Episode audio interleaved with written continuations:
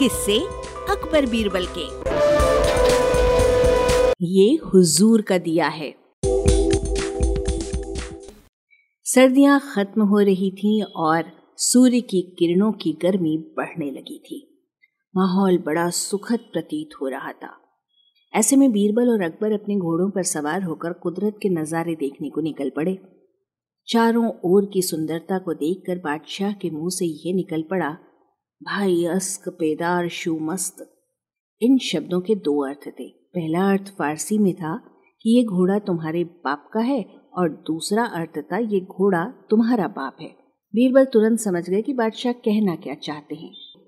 वो बोले, दादे हुजूरस्त। जिसका अर्थ है कि ये हुजूर का दिया है। बीरबल का जवाब सुनकर बादशाह के पास कुछ कहने को बचा ही नहीं था। जैसे को तैसा जवाब बीरबल ने दे दिया था।